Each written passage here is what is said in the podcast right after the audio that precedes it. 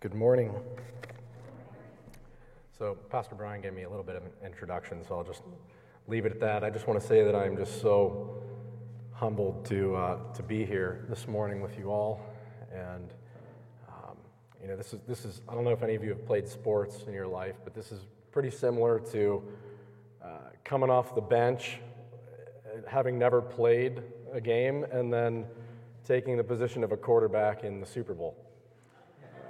You know, when Pastor Brian asked me to, to, to be here to preach uh, today, you know, I didn't realize what the magnitude of that really would be uh, to really reflect and, and prepare this morning. So I'm just so humbled by that. And, and really, I, I'm just so amazed to see how God worked things out this morning, even with Wally just, just bringing up, reflecting on what we're so grateful for. And so I wanted to just share how grateful I am that we can, we can be together regardless of where we're at. Um, you know, I had the expectations that I was going to come home with my family, my wife, and my four sons, and, and be with our family. And I had, co- I had COVID two, two, three weeks ago now. And we were nervous about coming home and, and spreading that. We tested our oldest son, and you know, he didn't, didn't have anything. And then we got home, and he had a fever, and he tested positive for that. Um, and so they're not here, as you can see. And so really just caused me to, to really reflect on the expectations we have and what, what can we see that is fixed. And I'm just so grateful that regardless of where we're at, whether we're here in this building together, that we are bound together uh, in the body of Christ. And that whether you're here or whether you're at home watching this, or if, even if the audio is not working for whatever reason, it doesn't matter. Um, we, are, we are united by faith and, and by the grace of our Lord. Um, and He causes us to be of, of one mind. And that's what I'd just really love to, to look at this morning. So, would you join me in, in prayer? God, as we begin to, the day with worship, we just we fall on our knees this morning. We understand that your ways are so high. You tell us that your ways are like the distance of the heavens above the earth, and that your ways are higher than our ways, and your thoughts are so much higher than our, than our thoughts. And so we think about this, and we recognize that we, there's no way for us to know you unless you come to us. And we remember this this time of year when we when we think about what it means for you to be among us, what it means for you to come down from your throne and be Emmanuel, God with us. God, we know that when left to ourselves, we have no way of seeking you or knowing who you are. So we are so grateful that you have given us your, your living and eternal word. I just ask that you would remove me out of the way and that all of your people would see through me to the significance of your word and to, to take in your word and to receive it as the lens by which we can see you dimly now. And we look forward to when we'll see you. And we trust that you are coming again and we will see your glory fully. Until then, Lord, Show us a glimpse of yourself this morning through your word. Allow us to see you and taste and know that you are good. I ask this in the name that is above all other names, Jesus Christ. Amen. So, like I said, I was excited to, to come and preach, to take the opportunity of when being home to, to be together with my family and come here and to, and to preach. Uh, but I just have to say that Pastor Brian and I talked about what text I was going to take a look at, and I told him, you know, I just want to, I really want to look at how God comes to us and what, what that means. He recommended this text this morning in Philippians 2. And I guess what I want to say first off is that I've had over a month to prepare for this, and that I've really been preparing for it the whole time. Uh, and really, the more that I've prepared, the more I've recognized my inability to really comprehend what it is to, to have the mind of Christ, to, to, to know what it is to, to be God. And so, through that preparation, I really recognized my emptiness to, to be able to think about God and to, and to try to arrive at some understanding of who He is. And I realized how deep the need is to, to have something that transcends our, that, that distance between us, and that is His Word, and that He, that he has established who He is in His Word, and, and that is where He reveals it uh, by His Holy Spirit, who is our teacher. And so I would just encourage you all to to just look beyond me. I, I am honestly nothing. I see myself as nothing. The more I look at God, the more I, I, see myself as nothing. And that is all that I desire is that we can see him and then we can see how he fills us. He fills the nothingness that we are and he, and he, he makes us who we ought to be. So let's Let's dive into our text here. It's, it's, if you want to turn to it, it's Philippians chapter 2. It's verses 5 through 11. And it's in the back of your Bible. It's just a sliver there in the New Testament. It's a letter from Paul, but it is full of great treasury of theology. So we'll read Have this mind among yourselves, which is yours in Christ Jesus who, though he was in the form of God, did not count equality with God a thing to be grasped, but he emptied himself by taking the form of a servant. Being born in the likeness of men and being found in human form, he humbled himself by becoming obedient to the point of death, even death on a cross. Therefore, God has highly exalted him and bestowed on him the name that is above every name, so that at the name of Jesus, every knee should bow in heaven and on earth and under the earth, and every tongue confess that Jesus Christ is Lord. To the glory of God the Father. You know, Paul was zealous for God before his conversion, as we many of us know. Um, he took God's law seriously. He worked hard to, to uphold it himself. And he also used that zealous power that he had to, to enforce God's law. And so he used his power and his authority of, of his knowledge and his high standing to enforce that on the people that he thought were of God. And it's just important to, to, to look at his posture in writing this letter. He's writing it from prison. And he's writing it with this great theme of joy and this great theme of unity. And, and how do we have this, this unity? And we can see in his imprisonment that a, a drastic change. And we can see that God has changed his mind.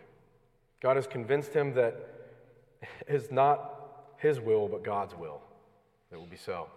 And so, even Paul being convinced that he thought he was doing God's will, we see that he wasn't. And that's important to, to recognize here this morning.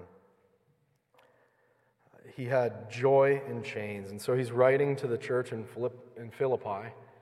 And Philippi was an area that was very much influenced by Roman culture.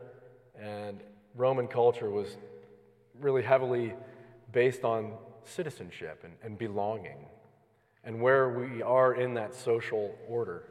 And it creates our standing uh, in the society. We can see that all the way through to, to this day. How important it is that that social order, we have different statuses that we see. And saw Paul, Paul saw this in the church, and he's very concerned about it. Um, that in the church, there, there's one order, and that it's Christ, the head and that we are his members, and that we are very much dependent on the operation of his mind to bring us into unity as the members that make up his body. So, Paul is encouraging us to unity. Seems to be his main theme in this letter. How do we overcome these divisions, these, these uh, separations that we have amongst ourselves? How do we overcome those? How are we united?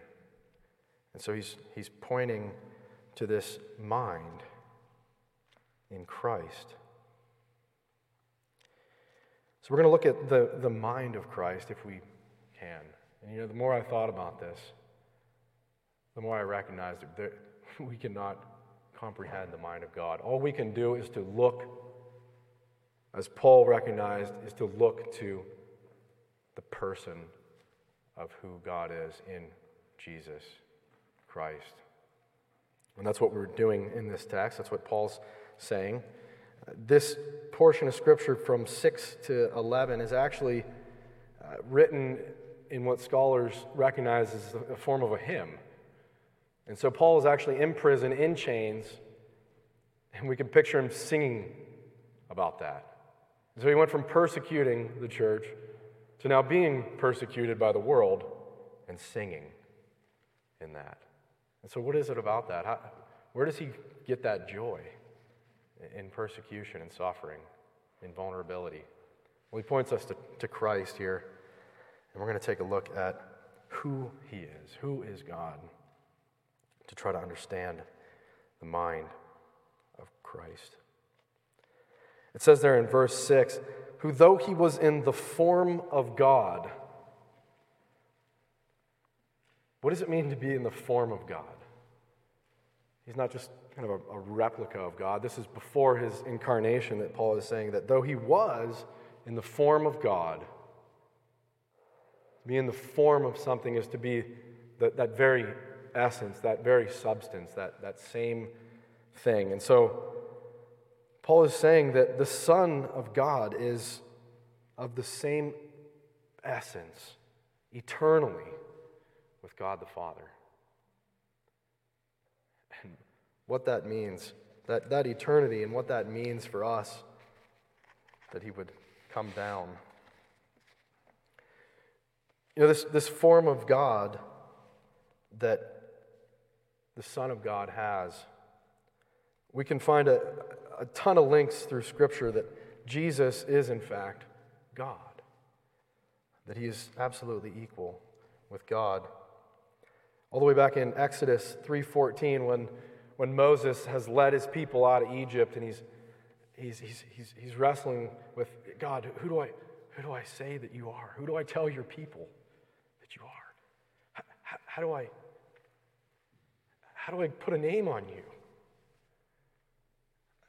God simply replies to him and says, I am who I am. You can't put a name on me. I'm eternal. I am uncontained. So God says to him, Say to this people, I am has sent you. The significance of this is something that we can't possibly understand. But if we look to what he says here in John chapter 8, Jesus is uh, confronting the Jews who are questioning his authority. They're saying, like, you know, are you, are you, uh, are you before our father Abraham? Even Abraham died, and all the prophets died. Are you greater than them? Our great prophets and Moses? And Jesus says, Truly, truly, I say to you, before Abraham was, I am. Before Abraham was, I am. And so he is creating that absolute connection with the eternal God.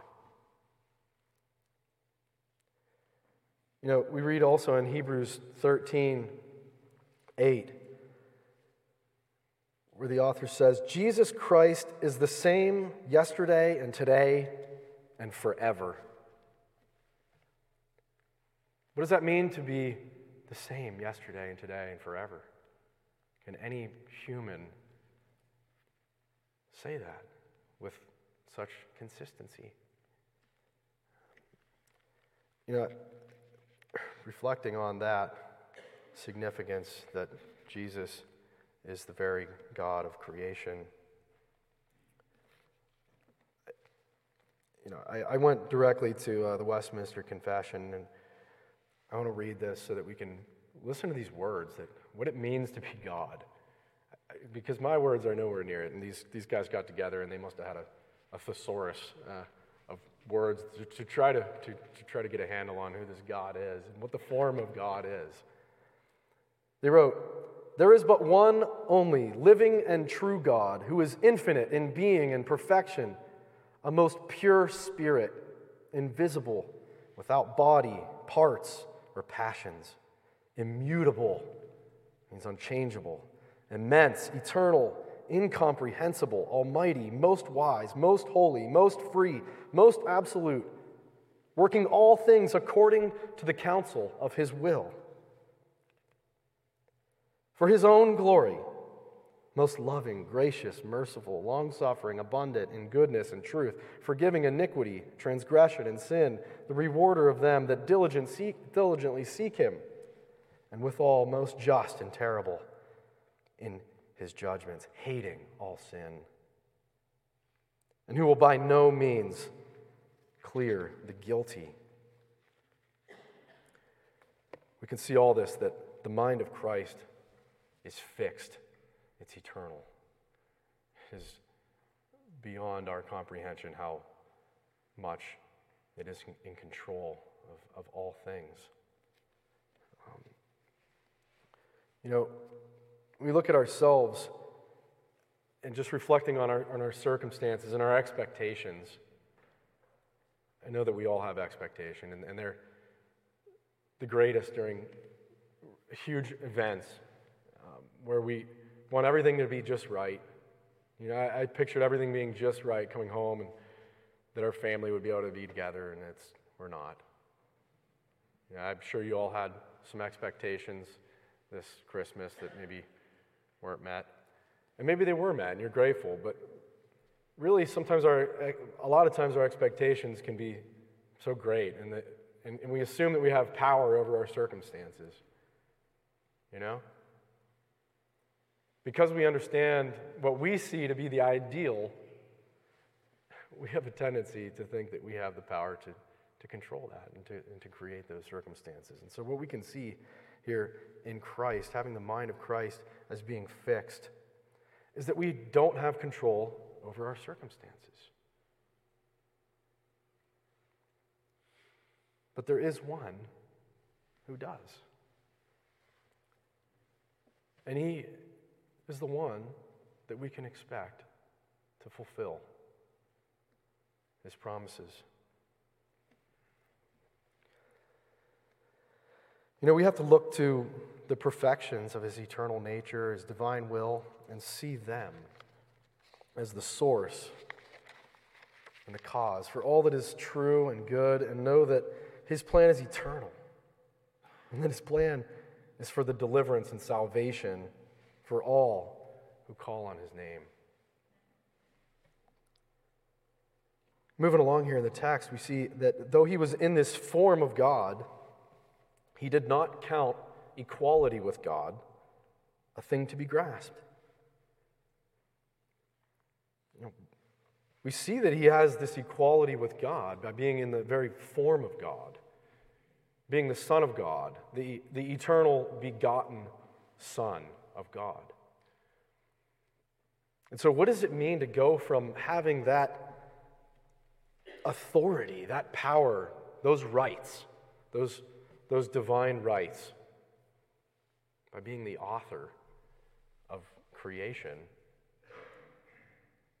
Can we comprehend what it means to be in the form of God, to, to not count that as something to, to be grasped? Would we all, if we were God, would we not all want to stay there?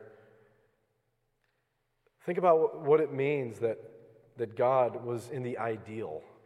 He had absolute control over everything.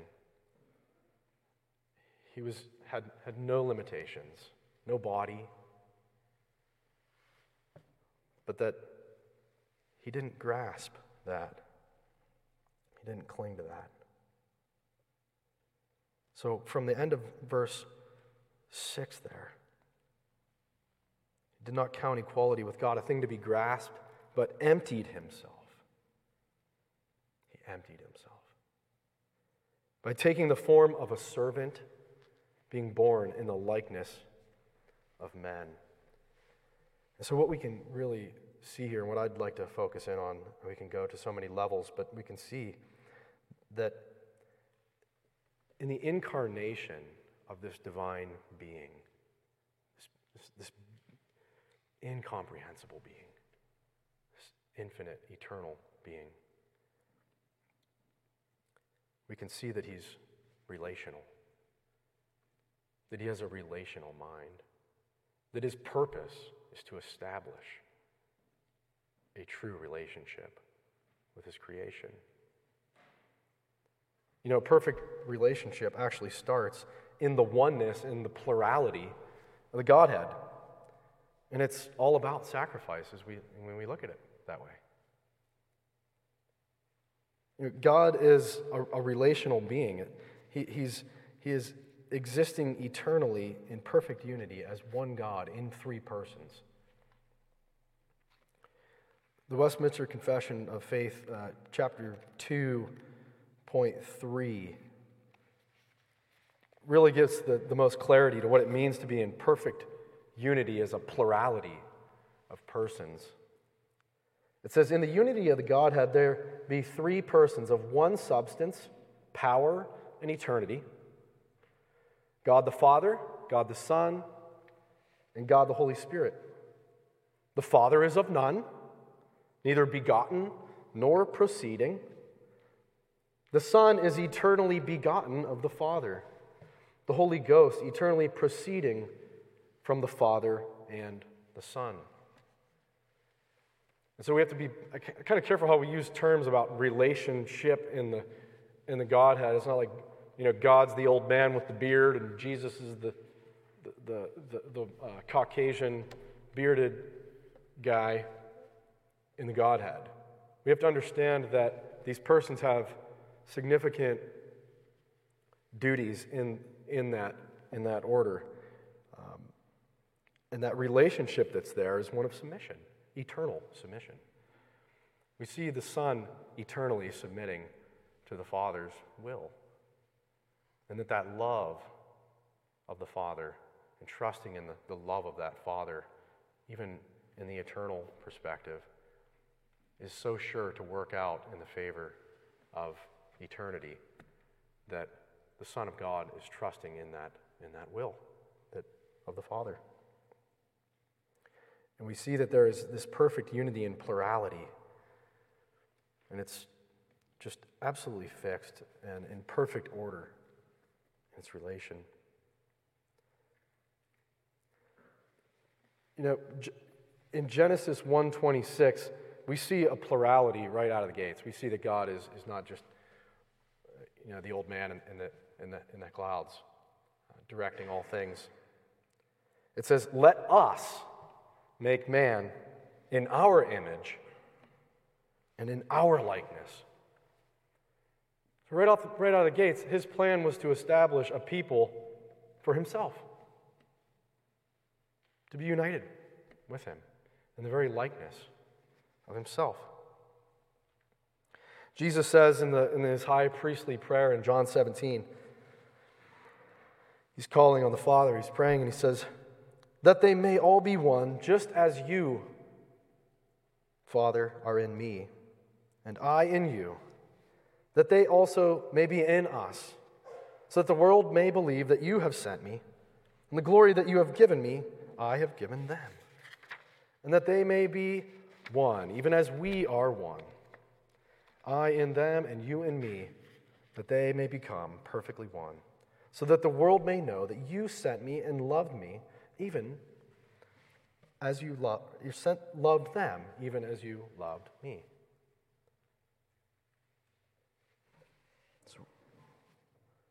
What does it mean to, to, to empty yourself in a relationship? It says, He emptied himself by taking the form of a servant, being born in the likeness of men. You know, Jesus, the Son of God, not counting equality with God a thing to be grasped, is really something that we, we can't fully comprehend. And so he comes to us to show us. He comes to us to show us what it, what it means to set ourselves aside to serve a greater cause than ourselves. In Genesis 3, we see the necessity for his, his needing to come to us to show us what this means. Adam and Eve thought it was best to go their own way. And so all of humanity was separated from God from, from, from that moment on. The Shorter Catechism, question 16, says Did all mankind fall in Adam's first transgression? And the answer is that the covenant being made with Adam, not only for himself, but for his posterity, that's anybody who descends from them, which is all of us who descend him from him, uh, by ordinary generation, sinned in him and fell with him in his first transgression. So there's something that, that's distinct here that we, we are separated. Uh, we read in t- Ephesians 2 1 that we were dead in our trespasses and sins. We also see that from John 1 10, he says, He was in the world, and the world was made through him, yet the world did not know him. No one has ever seen God, the only God, who is at the Father's side. He has made him known. And so, by emptying himself of this inf- infinite reality, showing us what it means to, to be in a relationship with Him, with others, and how much we need to draw on Him by being in Him for that to work out.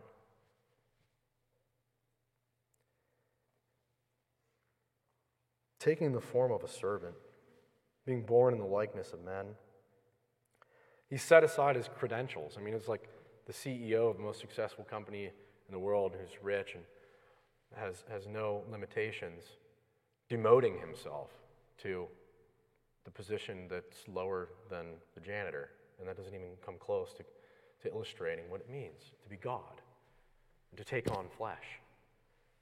At the same time, it's important to recognize that he didn't empty himself in a way that he wasn't divine, that he didn't have the authority that he always had.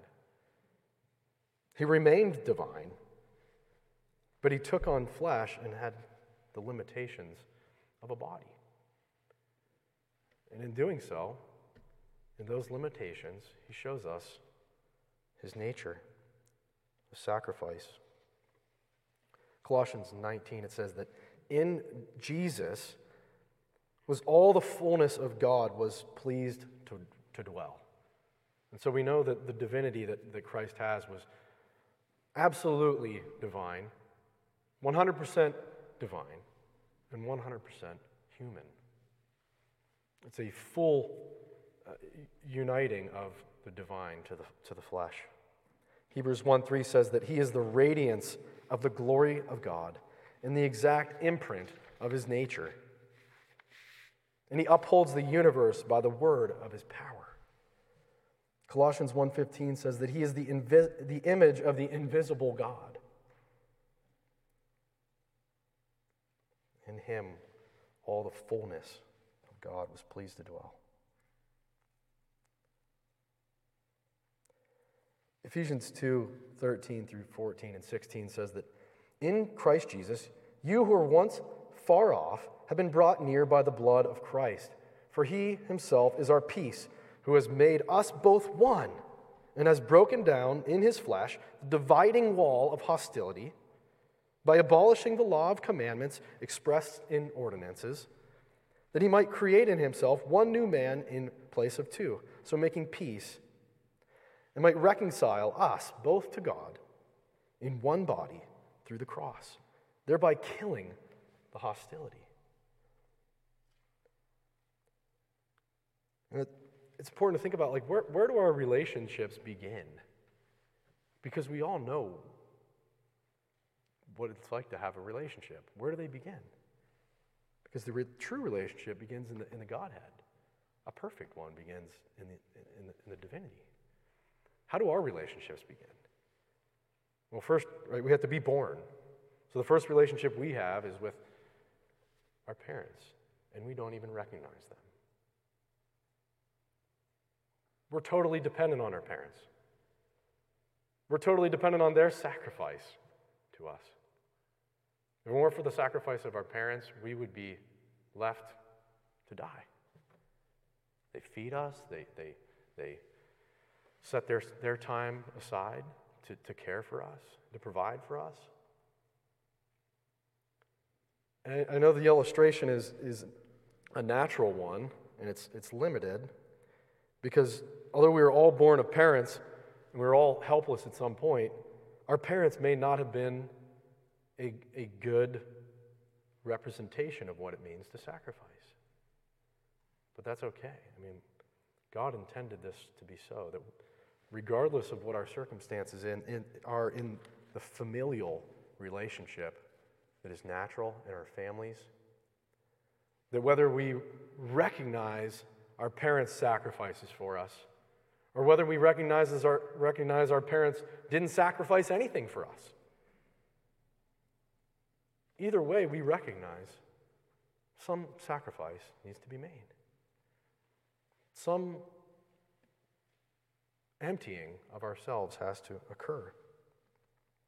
And I had no idea what it was like to sacrifice until I took my parents for granted my whole life. I took my parents for granted my whole entire life. Maybe some of you have. It wasn't until I started to have kids and I realized what kind of sacrifice I needed to make for them that I could recognize what my parents did for me. And I'm grateful to be on that side of the coin. But you know what? We're all helpless, anyways.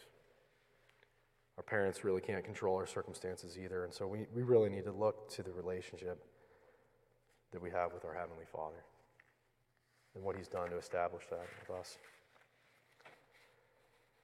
You know, this really does apply whether we have good parents or bad parents. Whether we become parents or are never parents at all. God uses the, these relationships, this, this absolutely necessary uh, natural relationship to show, show us either way. Uh, there's, there's failings, there's shortcomings. Either we're ungrateful for, for great care and sacrifice, or we long because of the sacrifice that our parents didn't make for us. Know, this applies to all of us in different ways, but the importance of sacrifice in, in this relationship is just so important. And the, and the reality is that we can only learn so much in these natural relationships.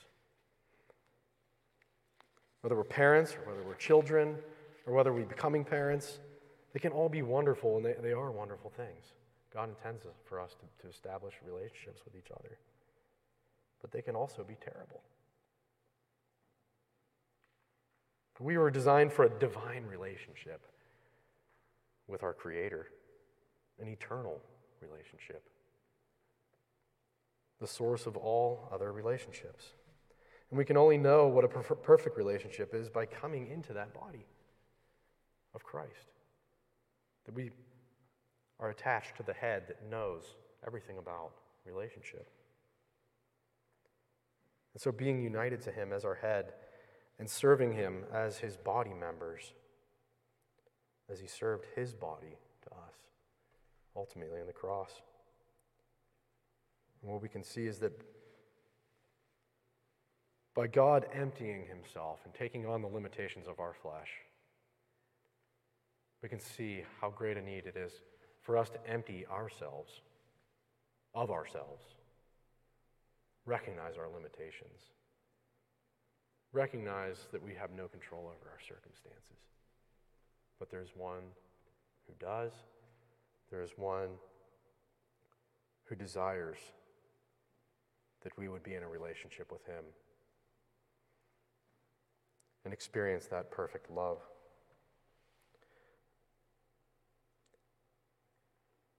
Now, that love flows from him and through us into the world. And this is what establishes unity.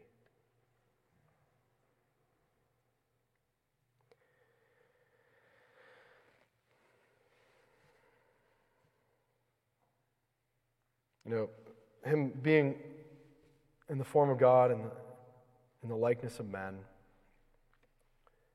he's also found in human form. And so he humbled himself in this form by becoming obedient to the point of death, even death on a cross. You know, I, really can't speak on what it means to be obedient to this degree. All my life, I've been a rebel. I never wanted any authority. And I think that it's kind of natural to, to go to that place, recognizing that in this world, there's so many people competing for our attention, competing for authority. Everyone's an expert. Who do we trust? Who, who's our teacher? And we go on YouTube, there's 5,000 people telling us how to brush our teeth. They're all different. How do we know who to trust? It's just so natural to not trust anyone. It's actually ends up being our safest condition is to, is to not trust anyone. We, we separate ourselves. You know, we, we see so many different opinions of what we're to do in, in COVID circumstances. Who, who are we obedient to? We, we, we, we are lost. We're lost without our teacher who shows us we're obe- to be obedient to him by becoming his servant. We look at employment right now. Nobody wants to have a job. What is that? What is that? The violence and the divisions in our world? It's because we, none of us know what we're to be obedient to. None of us want to serve. We want to serve ourselves. And I, I admit that I have the, the same mind. I want things to go well for me before they go well for others. And what is that? You know, I, I don't want to go to work either. I want to stay home and, and be on my couch with my family. This disobedience is, is, is all around us. It's because we don't know who we are to be obedient to. Who should we serve? And we, we see here that it, it's just so natural for us to go our own way. To, in this society where that's promoting individualism and freedom and, and liberty and personal rights. You know, do, we, do we even have personal rights? Who establishes those rights? Sure, the government said one day that we were entitled to these natural liberties. But what do those mean? God establishes our rights. And so if we don't know who God is, and if we don't know what He intends us for us and how to live, we remain lost. We have no, no reason to think we have any rights. You know, the application here uh, of this, this obedience, though, is that Jesus advocated for none of these things that we're advocating for in this world. We're all promoting this liberty and these uh, standing up for ourselves and, and, and really promoting ourselves.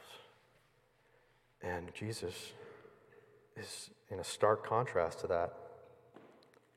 He never advocated for those things. He had the right. He's the creator, he's the author of life, he's the author of everything. Um, and, and so, looking at his, his authorship and his privileges, he does have rights. He's the only one who does. And yet, he gave us a right to know him. And so, by emptying himself, he didn't use his power to lord it over us. This whole world is using power. Everyone's harnessing power, even as Paul did before he was converted. He was using the power of his own mind, his own knowledge, his own standing to lord it over people. He was beating it into their heads. And that's just the natural way that the world goes. It's like we, we want to be conquerors. We want to conquer others. We want to conquer our circumstances. And God shows us that that's not who He is, and that's not who He made us to be. And he didn't use His power to lord it over us, He didn't come down and uh, tie us up and, and cause us to become Christians. That's not how, how He does things. He was willing to submit his, Jesus, is, is, as the eternal Son of God, is willing to submit his will to the Father's will. Even unto death. I mean, I, I don't even think I can begin to, to speak on what it means to be obedient unto death. Can any of us understand what it means to be obedient unto death.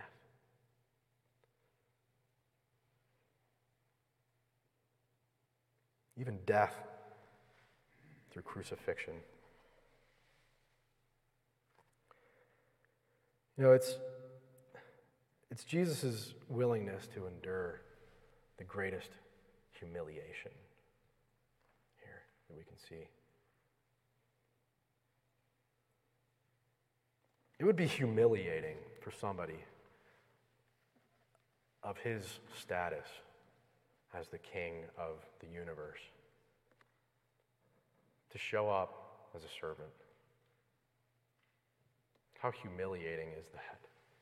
To have credentials and, and, and to not boast in them, to have the greatest credentials and to not use them to our advantage, to have the greatest credentials and, and not be found clinging to them.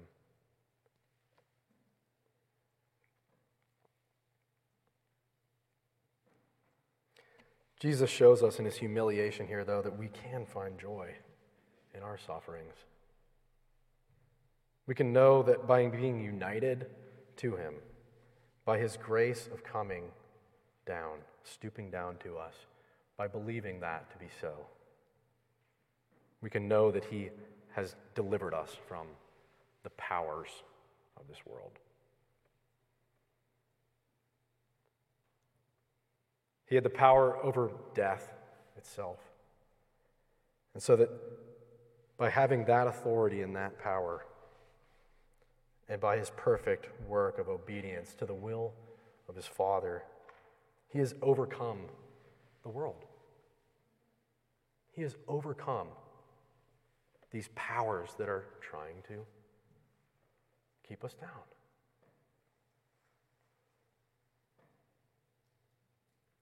He's the king who will return and destroy disobedience.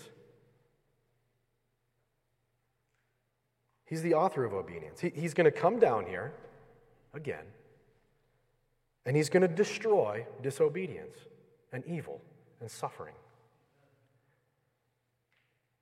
He's going to destroy those fears. He's going to destroy the fears that cause us to want to control our circumstances. And that when we are united with Him, we're of the same mind.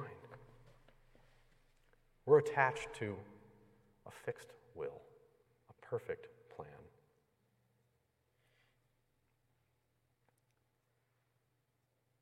Now, his obedience shows us he, he, he's our counselor. Came down here to counsel us as well. He came down to teach us, he came down as our counselor. He relates to our sufferings, taking on flesh and experiencing all the things we, we do. He's obedient in, in relating to our sufferings, and he's choosing that to be so.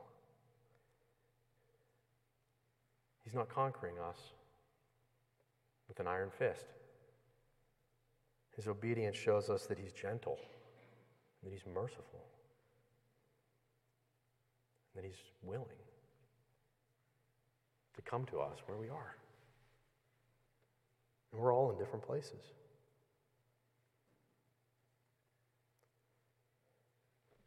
You know, we just really have no control of our lives. We have no control of our circumstances. We have no control of our relationships.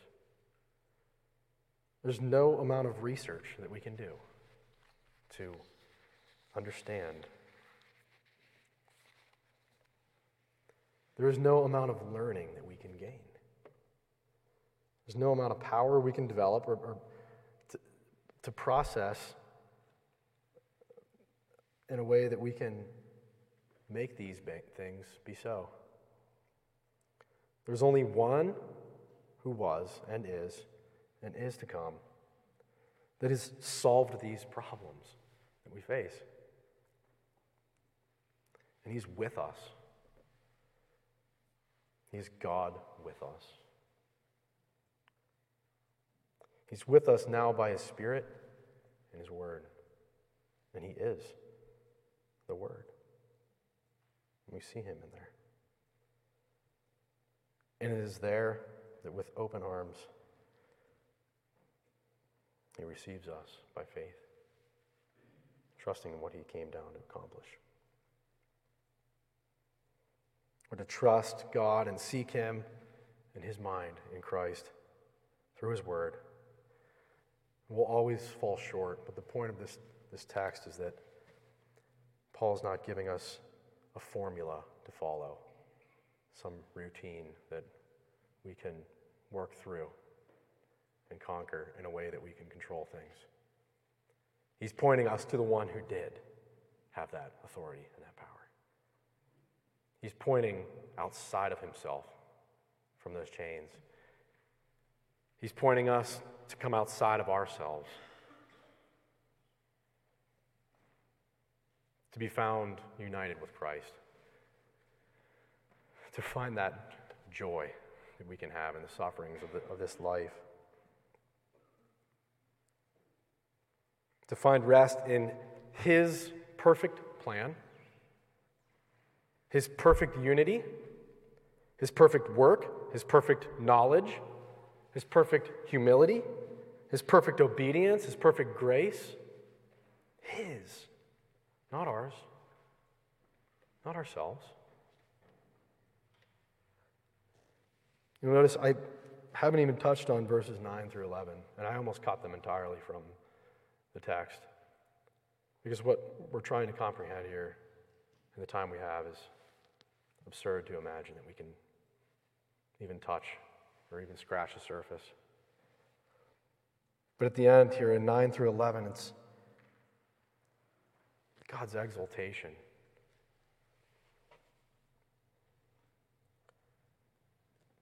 Really, the more I reflected on this text, I, I just really did realize that I am so unworthy to even try to explain what it means to be exalted the way that Christ is, the way that he came and died is so humiliating. I would never be able to imagine it. Now, I, I can't explain these verses, that's the truth. Can't explain 9 through 11. I'm not sure anybody really can. Our words are so limited, I'm not sure anybody can explain what it means to have the name that is above every name. I'm not sure anybody should even try to explain what that is using words.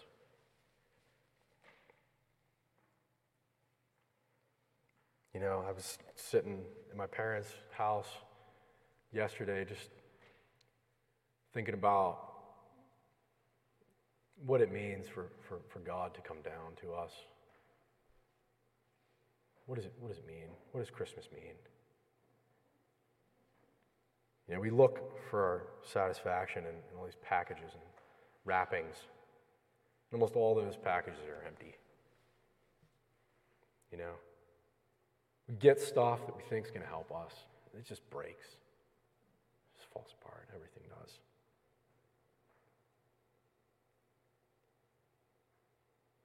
There's just one. There's one who doesn't break. There's one who's fixed. There's one who's relational. There's one who's come to us to show us what is fixed, to guide us, to be our teacher. And that's God in Christ by His Holy Spirit. Knowing there's no words to comprehend His exaltation. As I was sitting there yesterday on Christmas, my mom put some Christmas music on, on the TV, and one of the songs was um, Carrie Underwood singing O Holy Night.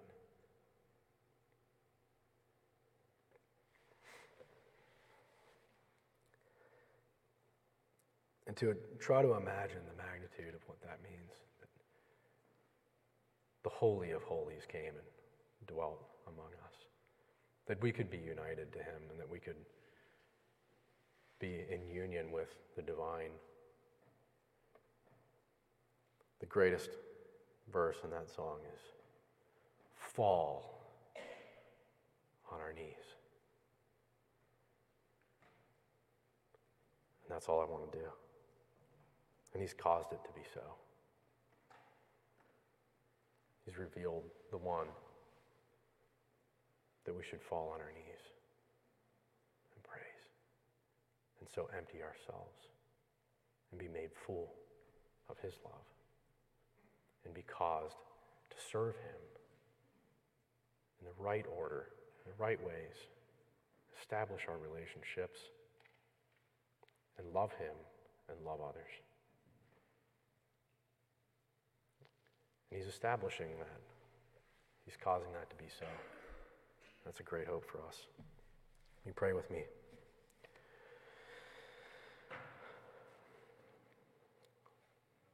Father, as we try to comprehend what it means for you to come down to us, we are so limited. We are your creatures. You are the creator. But you have. You have come to us. Only we didn't recognize you. Because you weren't like the way we expected you to be the first time.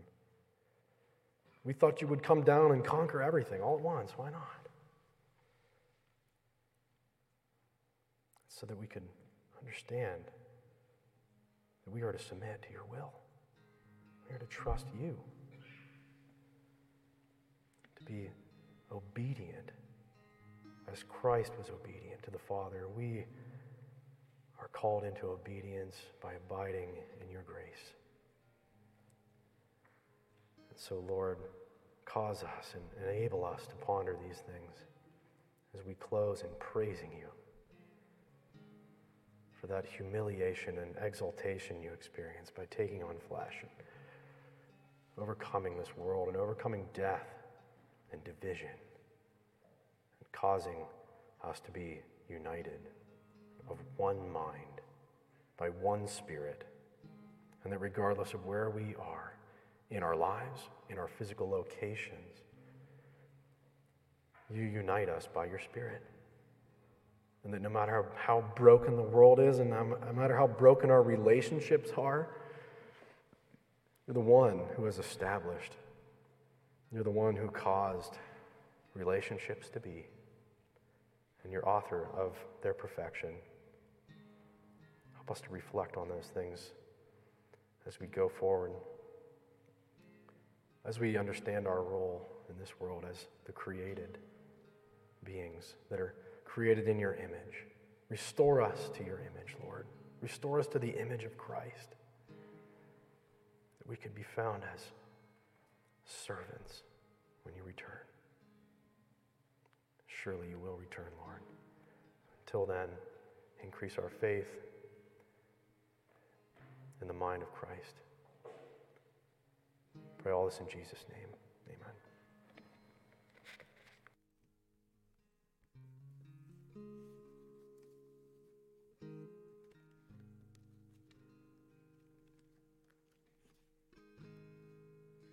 Let's stand and continue worship.